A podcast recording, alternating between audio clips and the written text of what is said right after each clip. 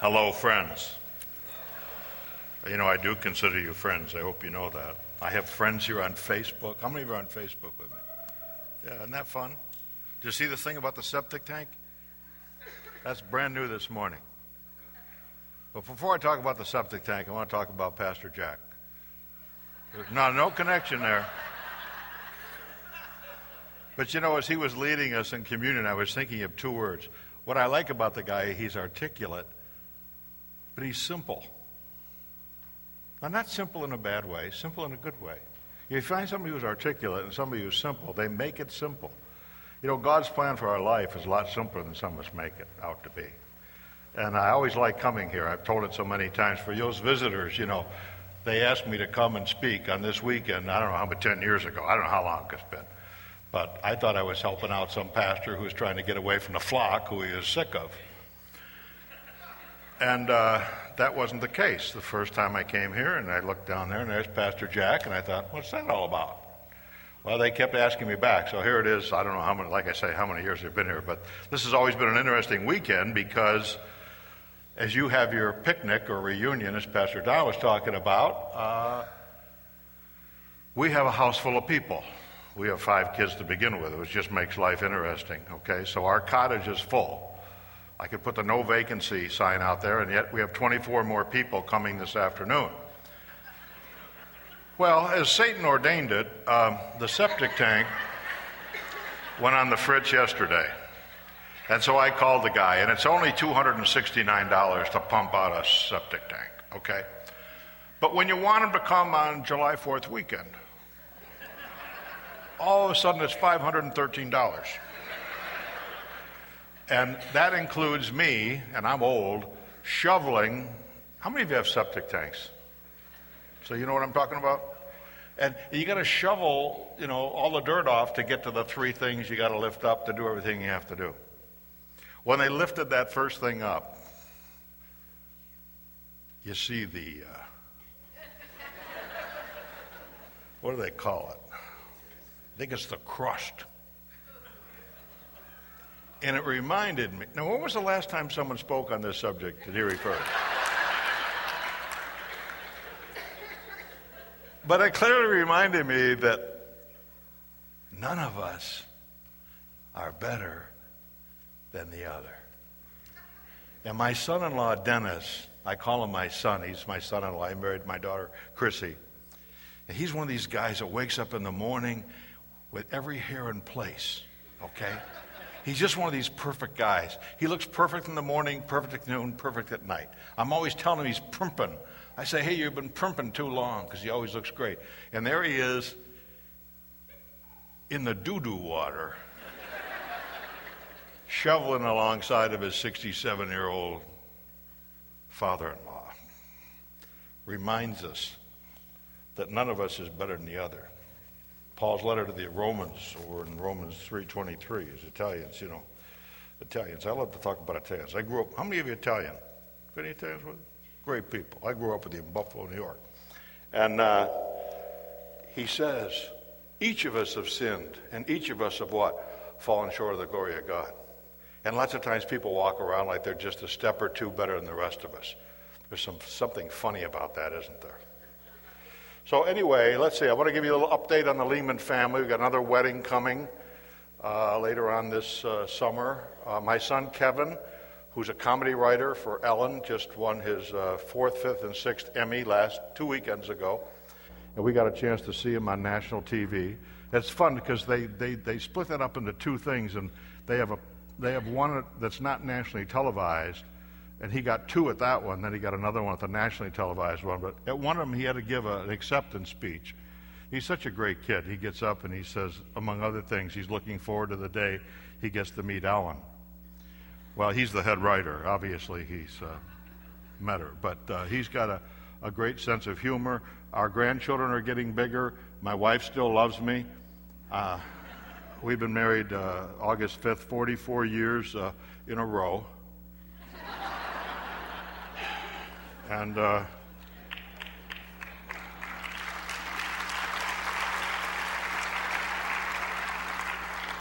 and uh, disturbing uh, as it is for our children to hear this, we still do it.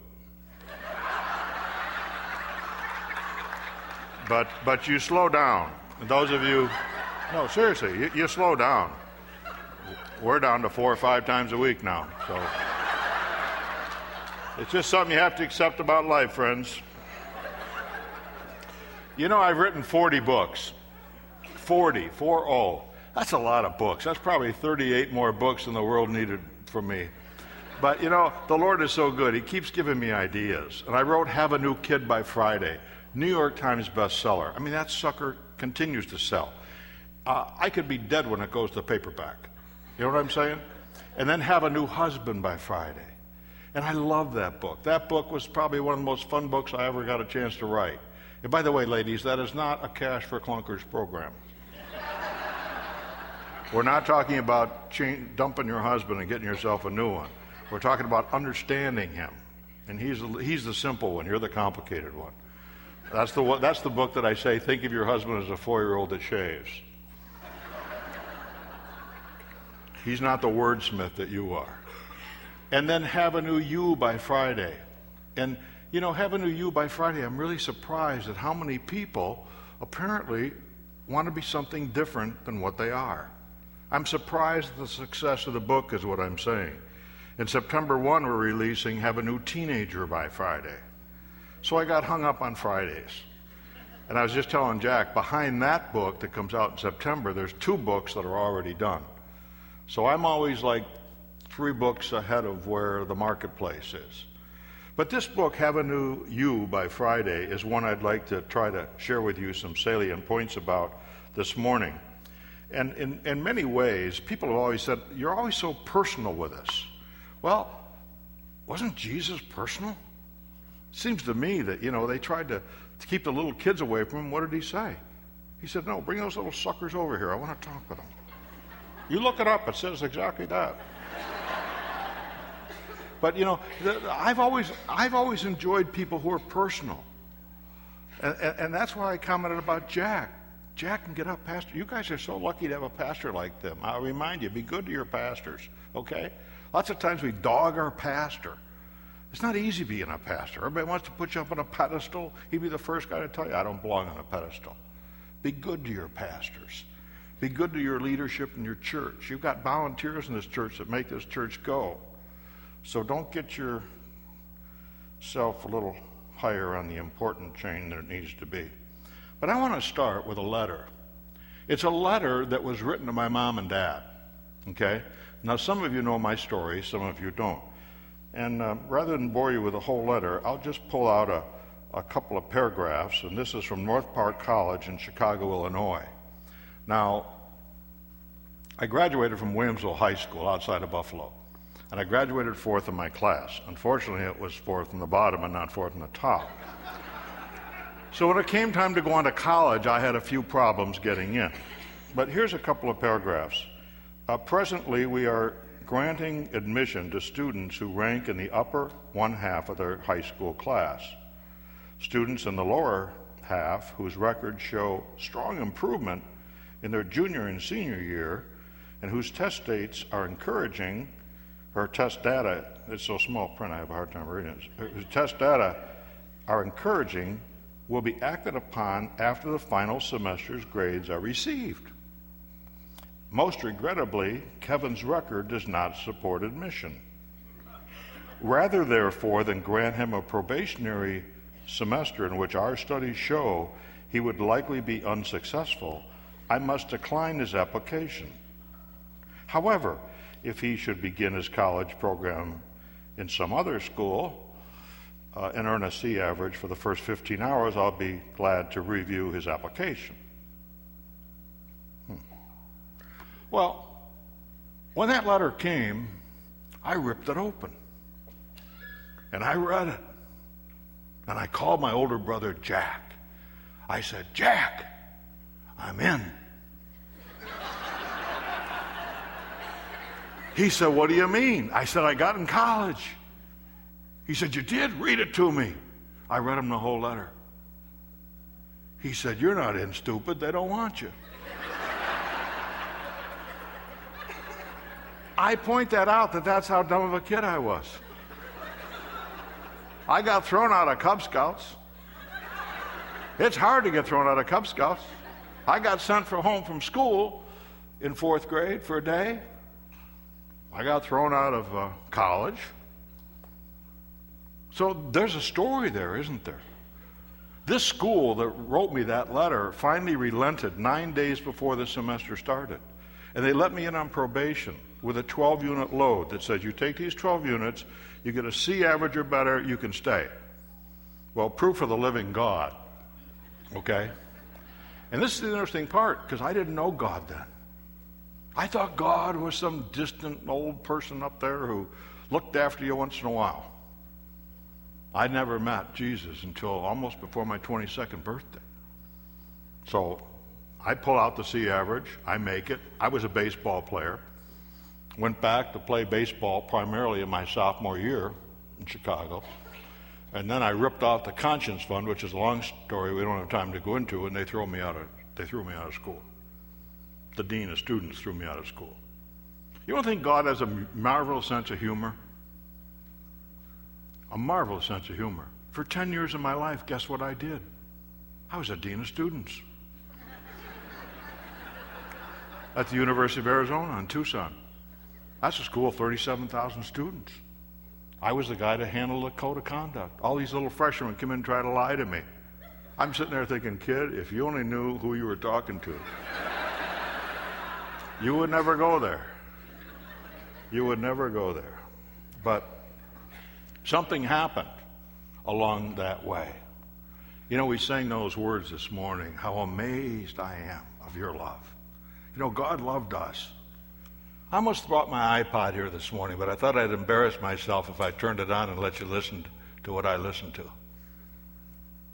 Because if I had my, my iPod right here and just held it up, we wouldn't hear a thing, would we? Until I what? Flip the switch. That's how it is with God. In the book of James, it says, you know what? You got to move toward God want to feel close to God. I mean, if God doesn't feel close this morning to you, I would ask you, who moved? It wasn't God. So long before I knew Him, I look back at all the antics that I did as a kid. One of my early childhood memories, my mother, my mother, her, the, the, the Lemans are Irish, okay, Irish Catholic drunks, basically. and all four brothers were alcoholics, including my dad, okay? On my mother's side, the Norwegians and Swedes. My middle name's Anderson. You know the difference between a dumb Swede and a dumb Norwegian? Not much.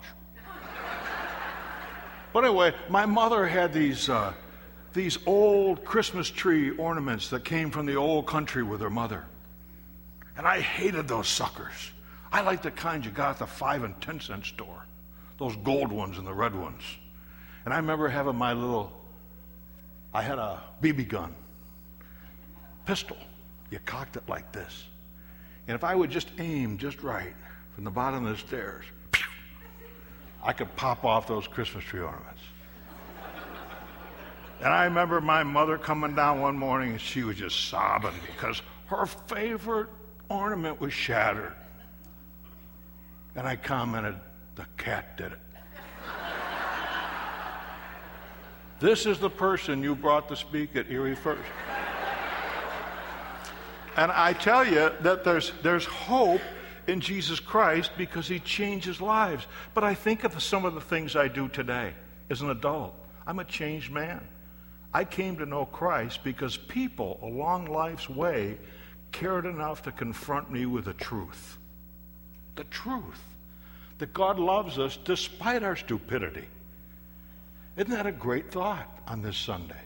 That He loves us even though we're dumb as mud on times. Well, this little book, Have a New You by Friday, is all about that. How many of you know where Kane, Pennsylvania is? Okay. Down in Kane, Pennsylvania in 1920, there was a guy named Dr. Evan O'Neill Kane out of Summit Hospital. And he was one of the first, or the first, to really experiment with local anesthetic. Okay? and he tried to find some volunteers to operate on. He couldn't find one. You know what he did? He operated on himself. He took his own appendix out. Is that cool or what? But that's what I ask people to do and have a new, have a new you by Friday is do a little self-examination because it's not rocket science, folks, that you're who you are today. As Pastor pointed out, some of you are out there in la la land. He didn't quite say it in those terms, but you don't let go of the past. You see yourself as the old. When Christ comes in your life, you are renewed. You're new. You're a new creature in Christ. Does that mean that that past, that, that carnal self isn't close by? It's close by. It's like eating a pizza on Saturday night. And three hours later, the pizza's, the pizza's been devoured for hours. But guess what? You can still taste the pizza. And some of us live lives like that. And we let that aftertaste dominate who we are. Well, it's sort of interesting. The one thing I try to point out in this book is you know what? If you're like most of us, you believe lies, lies about yourself. I start the book off talking about the uh, temperaments. Now, if you ever read a book on the temperaments, you know what a sanguine is or phlegmatic. I would ever hate to call Pastor Jack a phlegmatic. It sounds like he needs to go see an ear, nose, and throat specialist. I mean, what a name, phlegmatic. Or sanguine. Sounds like you belong in a Friday the 13th movie. Or a choleric. But it's interesting. You know, the sanguines are the fun loving types. Well, I had to cover that in the book, but I had a hard time with the term sanguine, so I call them Yorkies. I took dogs, dog personality types. And some of you are Yorkies. You never met a stranger. You always got a smile on your face. You're waiting for the party to happen. In fact, your middle name might be Let's Party. And others of you are powerful cholerics. You're the ones that know how to do things just right, which means your way. I call you the Great Danes. And you, you're the overachiever. You're the one that can't do enough. And then, of course, there's the melancholies. And these are the guys where the grass is always greener on the other side. Okay? They're the great shoulders in life. They're always shoulding on other people. You should do this, you should do that. You know what? God doesn't should on you and me. He simply says, I love you, and I want you to follow me and love me. And I call those guys the standard poodles. But when we come to those peaceful phlegmatics, that word I have a problem with. I call them Irish setters. I try to think of a dog that would remind me of can't we just all get along? And so many of you of women are what I call pleasers. I've written books on the subject. And you know, when it rains at the family reunion, it's your fault because you picked the date. You're the guilt gatherers of life. Jesus doesn't want you to go through life gathering guilt. He wants you to be the salt and earth of this life and go out and make a difference. So, what I ask people to do is figure out that, you know what, you were born with a temperament. And by the way, there's longitudinal studies where shrinkies who like research, and I don't like research, study the behavior of kids, newborns, in nurseries. 20 years, 10 years later, they follow them up and find out there's a consistency with the temperament they saw when the child was born and when that child was 20 years of age. That's interesting. All of us have, you know, a temperament. Some of you are easygoing by your nature. Some of you have temper problems. Some of you are high strung. Some of you are manatee like. I call my wife and our oldest daughter the slug and the manatee because they move with such speed. Mid afternoon for them is about 8 p.m. at night. When they go shopping, they go shopping. They leave on a Friday to go shopping, by the way. Now, Tucson, where I live, million people. The stores apparently are inferior because they have to go to Phoenix. Three million people. Better stores. Well, they get an early start. They leave about three in the afternoon. Then they stop for a little treat, a little latte. They get up there, get a little, maybe we'll split a salad. Weird. I digress. Anyway, on Monday, all I ask the reader to do is take a look at what you were born with, what you came into this earth with. And then Tuesday, it's a Monday, Tuesday, Wednesday, Thursday, Friday laid out book. On Tuesday, I asked them to figure out, you know what? And I've written books on the subject, the birth order book, sold over a million copies. People love the birth order book because everybody in this room was born into a family. Okay? I want you to think about your family for just a second. Think about the firstborn in the family and the secondborn in the family. Hello? East, west, north, south. Cain, Abel. The original title on that book, I love to share this, is, was Abel Had It Coming. The publisher said, You can't have a title like that. I said, Why not? It's got a nice family flavor to it.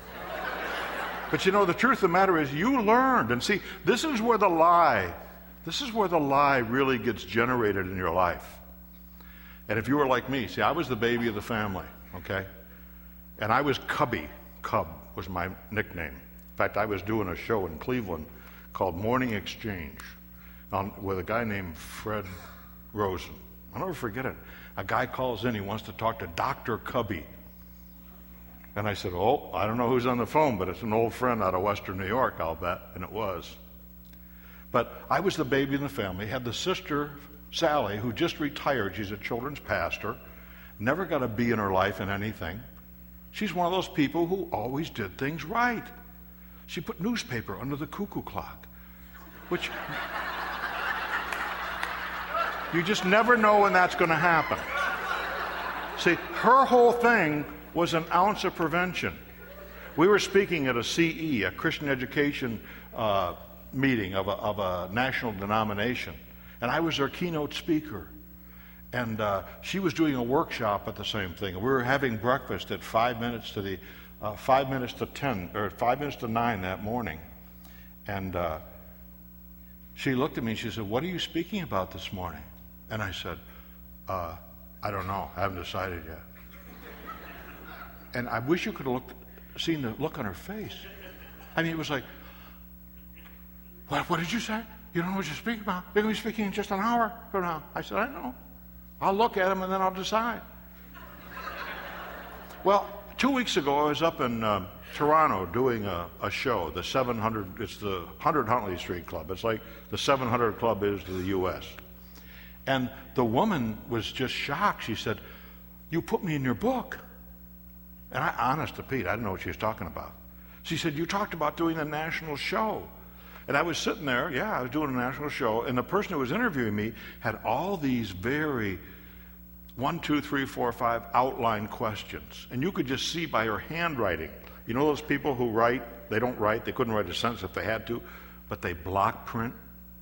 She had block print everything out. I mean, with no margins or everything. I mean, you could have you could have set a building according to how straight that those lines were. And I looked at them, and, and this just gives you some insight into who I am. I grab her notes out of her hand as she starts the interview. I said, Oh, you don't need these. As I crumpled them up, and I threw them over my shoulder. Well, I put that in the book. I didn't realize, because you forget those things. I mean, literally, I've done thousands of shows. I don't remember who that was. I just remember doing it, so I put it in the book. And, and she just thought that was the coolest thing that I put that in her book. And so she showed me that she only had seven questions. She was so proud of that fact. But see, there's people like that. You know who you are. You go through life like this. It's sort of like you're going off a Presque Isle, you're looking for the drop off. because why? You don't want to make a mistake. That's how you go through life. You're so cautious. And there's others of us who just dive in. Now, sometimes, in fact, just this, this past week, a young man from Pennsylvania lost his life diving in that lake out there, jumping off of a cliff. See, sometimes people like me who jump in there and ask questions later, that's not always the smartest way to live your life. I bought a used car once in the driveway, never started the car. Never. I knew. I told my wife, Mrs. Uppington, I said, that is a great used car. I open the trunk. My father always taught me open the trunk, Kevin. Look inside the trunk. If it's clean, it's a good car. It had a great, great, clean trunk. And I bought that sucker. Unfortunately, it had a lousy engine. a great trunk, but a lousy engine. Well, that's how some of us are. But see, I followed Sister Sally in the birth order, who was perfect. Okay? She still is. I'm telling you, everything the woman, she's an artist. She can draw. She's lovely. She's, I mean, she's a great sister. She's like a second mother to me in many ways. Okay? But don't throw her a curveball. She wants to know what's coming. Okay? Then there was my brother Jack, and he was the quarterback of the football team, voted best looking, and all those kind of things they used to do years ago. And then there was me.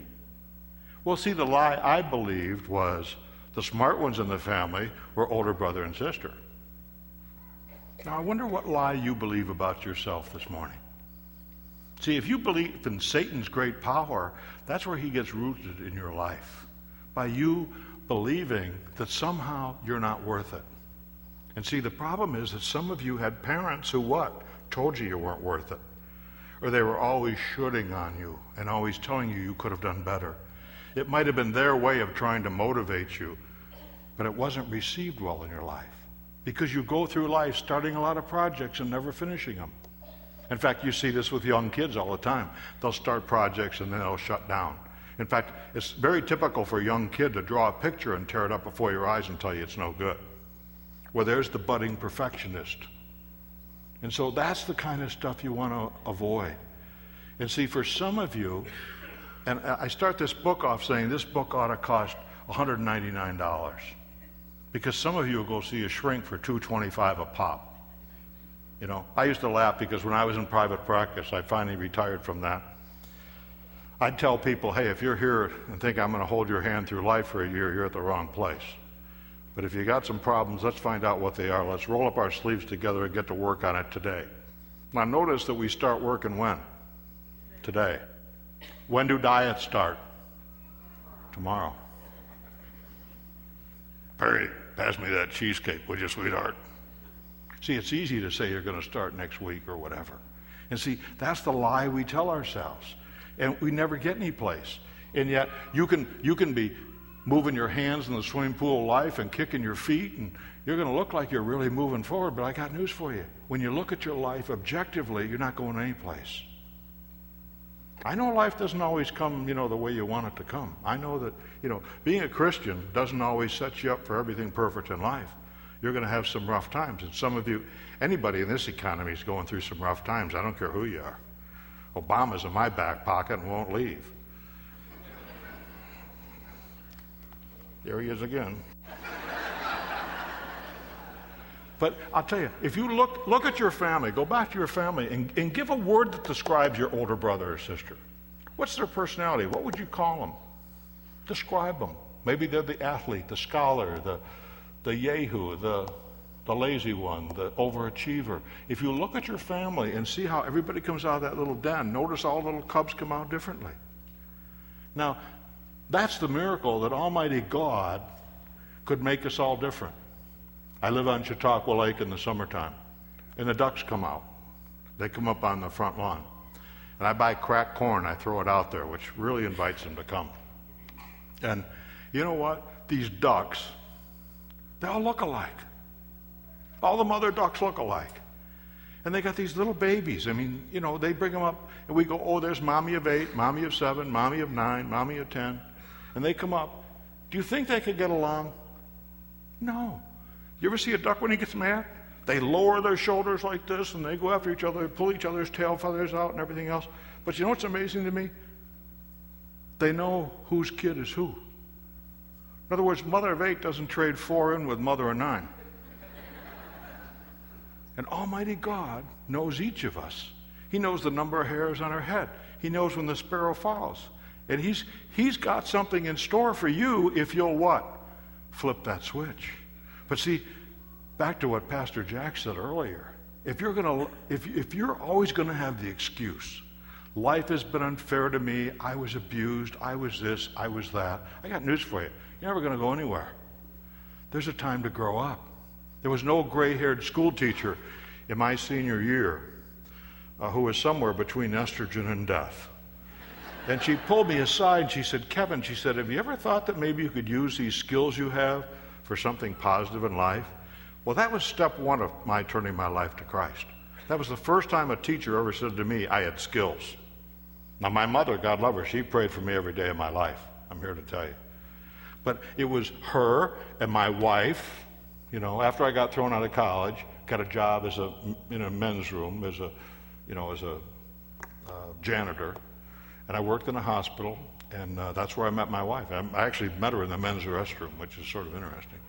But, but she was the one that gently gently, when, I, when she met me, I mean, I had a cap front tooth, okay, cap front tooth that had, had worn through. So I had a spot right in the middle of my front tooth. I mean, that was a looker. had a steel gray uniform, okay, with a cross broom and a mop. I don't make these things up. You talk about self esteem. Whoa cross broom and a mop, making $195 a month full time. But she saw something in me. And see, God sees all kinds of things in you and me that make it worth it. He died on that cross for you and I. I was sharing with Pastor Jack this morning, I've got a book coming out, not till 2013, that I'm so excited about. I wish it was coming out tomorrow because I'd love to tell you about it. But in that book, I reference Psalm 22. Psalm 22 is Jesus' thoughts on that cross and uh, written by King Solomon.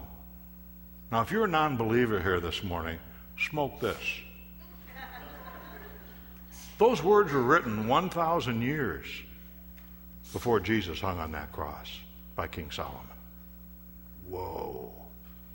See, that's the same Jesus who all of a sudden on that Easter morning when the, when the stone was rolled away and the disciples were gathered together in fear of their very life behind closed doors, all of a sudden what happened? Whoosh, Jesus standing in their midst. Let me just say one thing about that. Shazam. Behind locked doors, and he appeared. That's, that's the Jesus we sang praises to this morning, folks. The same supernatural one who doors and locks meant nothing. And he believes in you and me. Now that's incredible. That's incredible that the creator of the universe in the flesh could believe in you and I and believe that we could do his will on this earth. Are we going to do his work perfectly? No. If you're hung up on perfection, you'll never do what God wants you to do. He just wants you to do a good job. So we're put here on this earth for a reason. Pastor Jack said today, you're not here really on your own volition. Some of you are here, this is going to be the beginning of the rest of your life where you're going to stop playing games with Almighty God. And you're going to say, Lord, you got me, I'm yours in this book I'm so excited about. I have a chapter called Lord, You're the Potter, I'm the clay, but I do have a few suggestions. And, and that's how some of us are. You know, we, we just think we know better than our Maker. And the reality is, if you want to make it in life, you got to be submissive to His will. So, in Wednesday part of this book, I simply say, you know what? Let's think about something fun for just a second. Think of your early childhood memories. What do you remember about yourself as a kid? Give me that little glimpse, that little, I remember the time that or the day that. I would like everybody right now just to think about that. What's your earliest childhood memory? Now, some of you, let me just tell some of you what you just thought of. This is sort of freaky. Some of you just remember the time you fell off your bike and cut your knee open. Some of you just remembered that you didn't follow the rules and you got in trouble. Okay? Some of you remembered you got a star or a praise for achievement. Some of you remember height, where you're up looking down or down looking up. Now, for the record, those are firstborn memories for the most part. In fact, where you are in your family will help determine what kind of memories you're going to remember. Us babies of the family are most likely to remember surprises, birthdays, Christmas, presents. It's all about me. Scripture says we're fearfully and wonderfully made. It's true. Very true. But see, your memories are a microcosm of how you see life. Why do you remember those things? Of the hundreds of thousands, millions of things that have happened in your life, why would you remember that little incident? Because it's consistent with how you view life. Want to have some fun? Want to start a family argument? Sit around the dinner table some night and share your early childhood memories. And notice that some of you have the same memory. But notice you don't report the memory the same way, do you? And this goes back to the wonder of God and back to those ducks that come up. I sit in the first seat of an airplane, always, because I'm claustrophobic. Seems to me I should see a shrink. But I notice people coming on. I love to people watch. And notice everybody that gets on the plane looks different. How did God, in his incredible, majestic way, make all of us look different? Why don't we all look like those ducks? But yet, those ducks, those mother ducks, can tell the differences, the individual differences. So if you wrote yourself off and said, hey, I'm a nobody, life's not going for me, I've lost my job, I don't have a future, I've got this and that, you know what? You're selling God short. Not only are you selling yourself short, you're a unique person. So chances are, if you, if you really ask yourself what I'd like different in life, I guess what I'm saying is that that could be yours if you're willing to do what it takes to do some changing in your life. But these lies that we tell, I call it our private logic. I only count in life when I dominate, when I control, when I win. Do you know people like that? Only count in life when I'm the victim.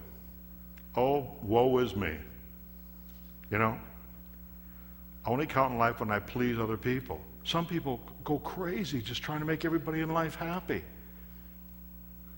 in a book that's coming out in the fall called Have a New Teenager by Friday. I asked parents, what do you do when a kid slams the door? Now, what do you do, parents of teenagers, when your kid slams the door and goes storming off to the room? You know what most of you say? Hey, don't you slam the door in this house, young man. I'm telling you right now. You don't like the way it is, there's the highway. Blah, blah, blah. You get into it right away. You know what a smart way of handling something like that? You got to understand something about teenagers, okay? Number one, they're weirder than weird itself. and the hormones are changing in their body daily. But my suggestion to parents is say, hey, excuse me, honey, excuse me, uh, what did that slam door mean? Did that mean you're sick of living in this uh, four bedroom home with uh, color TV and wireless and three meals a day served and laundry service provider. Is that what that means, honey? Just checking. Don't go looking for trouble. There's a way of dealing with things differently. What I'm challenging people to do is to understand that these lies that we tell ourselves are what's holding you back. It's holding you back.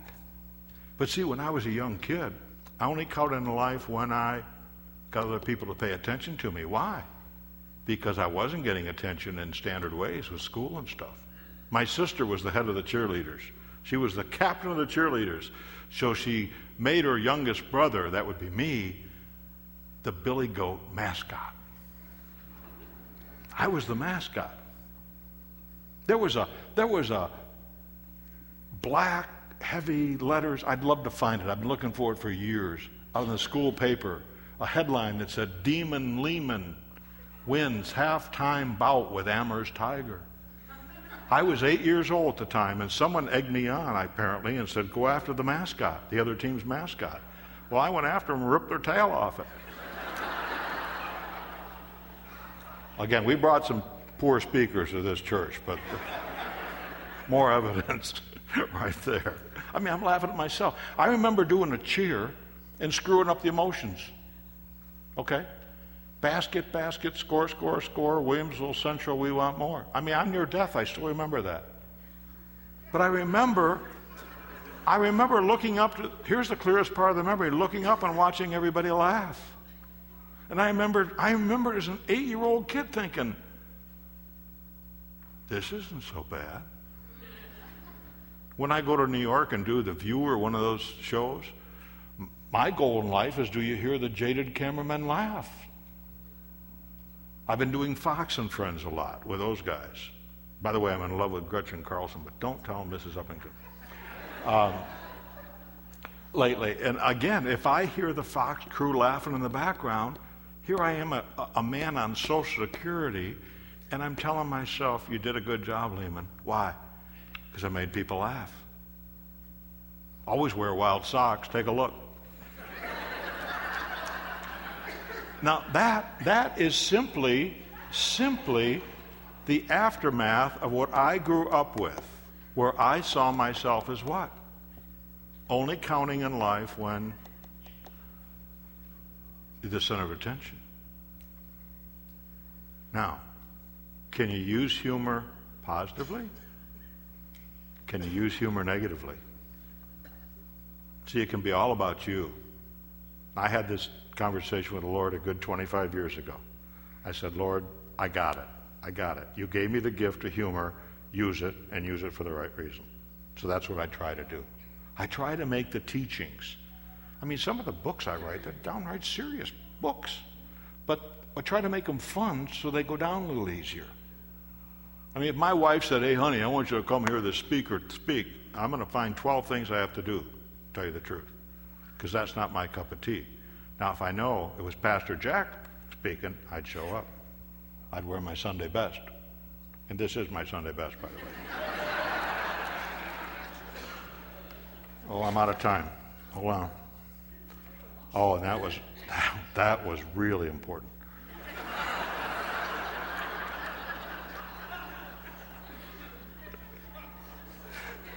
oh, I'm in, I'm always in trouble for something. I think I got caught up with myself here. Well, how do we bring that to a close? Well, let me say this. A, a, a lot of you that struggle, struggle because you compare yourself to other people. And the, the, the, fact of the matter is, there's nobody like you on this earth. You, you just need to be the person you are. If you're going to get your hung up on yourself and say, well, you know, if I could only be like that sweet Pam, she's such a woman of faith. Um, and, oh, and by the way, I almost forgot. September 21st, I'm coming back here to Erie to Hammett has a woman's dinner at the Ambassador. September 21. It's not even public yet because I just signed the contract last week. But I'll be back here doing sorts for women only, no men in dresses, please. uh, and actually, I think I'm, I'm talking on that same topic at that, so we'll see. Maybe I'll get it right next time. I got you through Wednesday, but Thursday and Friday are really important, so you have to figure that out soon. But you know, the fact of the matter is, this isn't rocket science. Either God is who he says he is, or he's not. Do you believe? I remember that little picture my mom had on my, she had two plaques on my wall. Both of them I disliked, by the way. And both of them are very close to my heart to this day. But one of them showed Jesus knocking at the door. And the thing that was so profound about that little picture was what? There's no handle on the outside of the door. In this book I shared with Pastor Jack this morning, it's coming out a few years from now, 2013. I've got a chapter called Jesus Ain't the Big Bad Wolf. And some of us live our life like he's the big bad wolf. He's going to huff and puff and blow your door down. I got news for you. That's not how Jesus operates. That door has to be open from the inside. Some of you have been playing games for God for way too long. You could be an elder in this church, and you not you may not be in, in heaven when you pass away. You could have been in head usher. You could have been this. You could have been this important position. I got news for you. If you haven't made that decision in your life to fork everything over, and we make deals with God, I'm yours, Lord, you know, all 94%. Got to admit, Lord, that's fair. That's not a deal from God's perspective. He wants you to love him with what? All of your heart. Some of you need to make that decision today and stop wasting time treading water in a pool of life. Are you going to do it perfectly? I hope I've communicated that to you. You're not. But the good news is the creator of the universe loves you and me. You tell me what could be better than that thought on this Sunday morning. I better say goodbye and God bless you.